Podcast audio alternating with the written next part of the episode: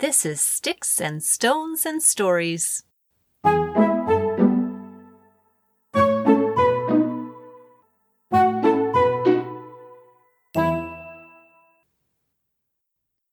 When teeny tiny Timbo was born, he was no bigger than a goldfish.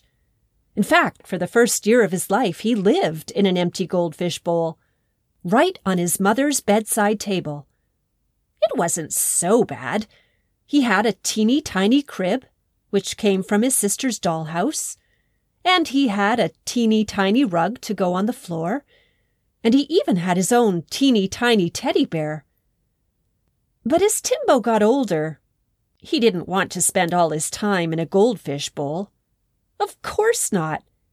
He wanted to explore the world, to see all the ordinary and extraordinary things that the rest of his family got to see every day. But Timbo, said his mother, the world is so big, and you are so small. It would be much safer for you to stay in your goldfish bowl. What if someone doesn't see you, and they step on you or sit on you? What if you fall through a crack or get stuck under a cushion? Timbo stood as tall as he could, which was only about as tall as your baby finger. But still he stood up tall and put his teeny tiny fists on his teeny tiny waist. Mamma, I can't live in a goldfish bowl forever. Just give me a whistle to wear around my neck, and if someone comes close without seeing me, I'll blow a warning. And if I ever fall down a crack or get stuck under a cushion, I'll blow so hard everyone in the house will hear me.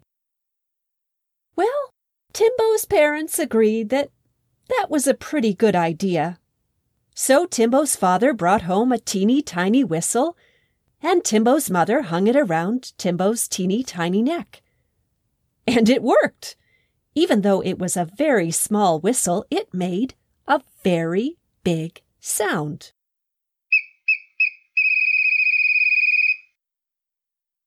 Now, every Saturday morning, Timbo's father woke up early to make pancakes for everyone in the house.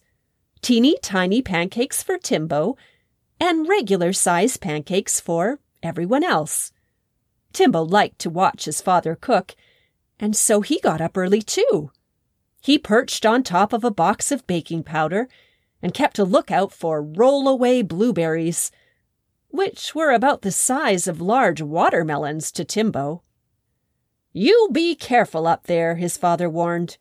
You don't want to fall into the batter.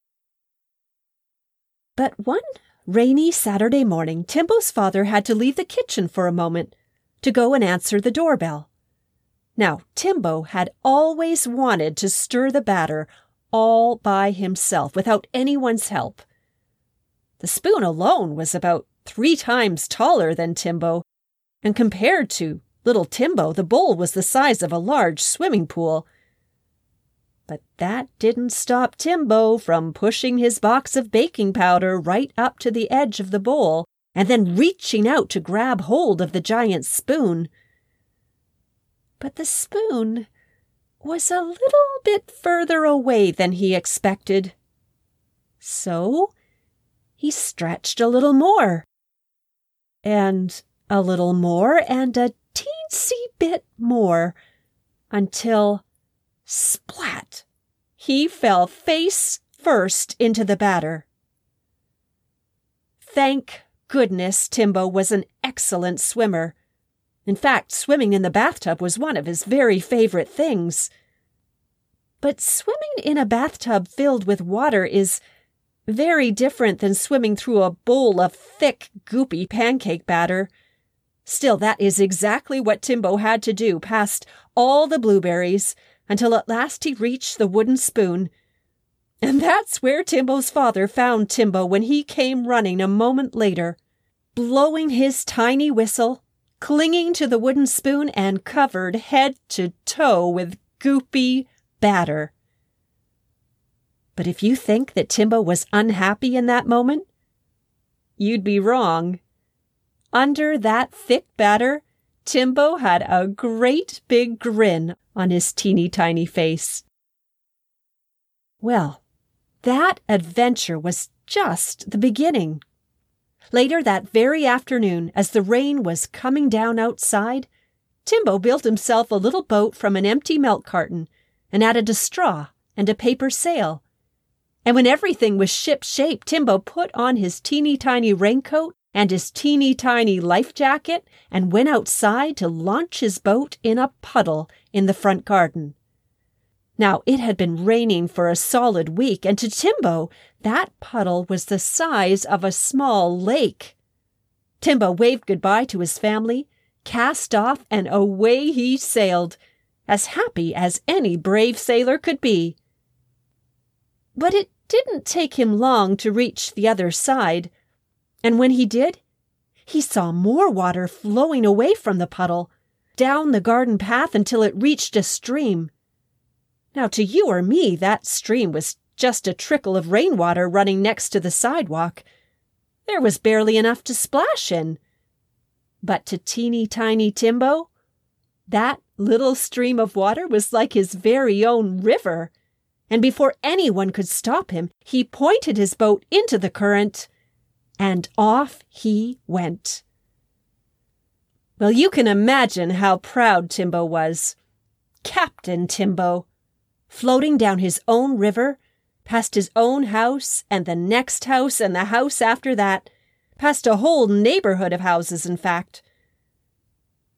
But as he went, the little river began to flow faster, faster and faster until it carried Timbo's boat down a steep bank and splash into a real river.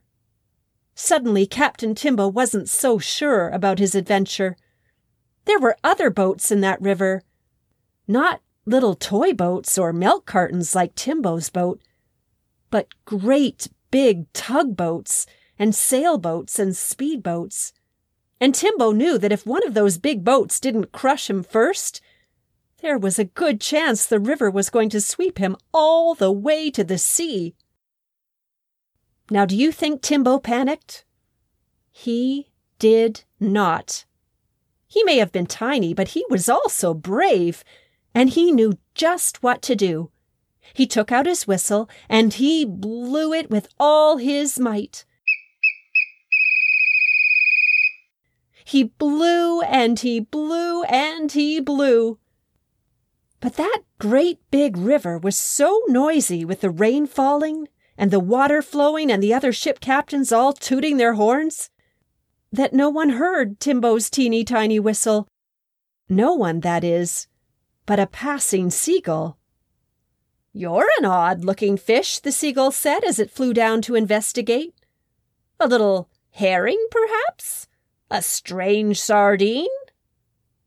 I'm not a fish, said Timbo with his hands on his hips.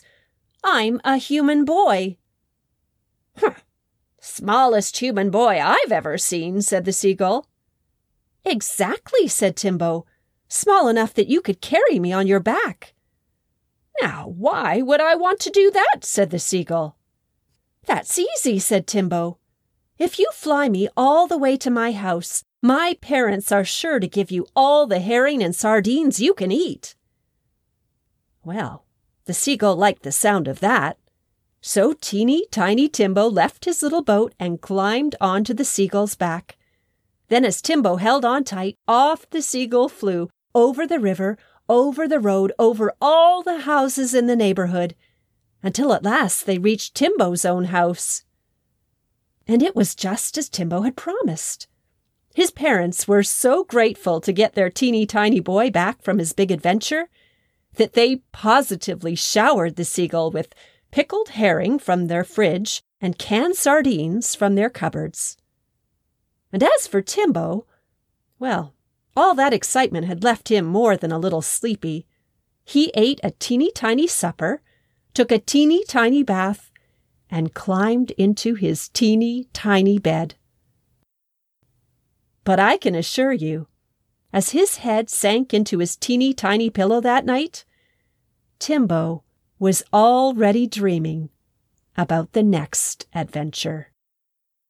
Sticks and Stones and Stories is written, narrated, and produced by Rachel Dunstan Muller. Find out more at racheldunstanmuller.com.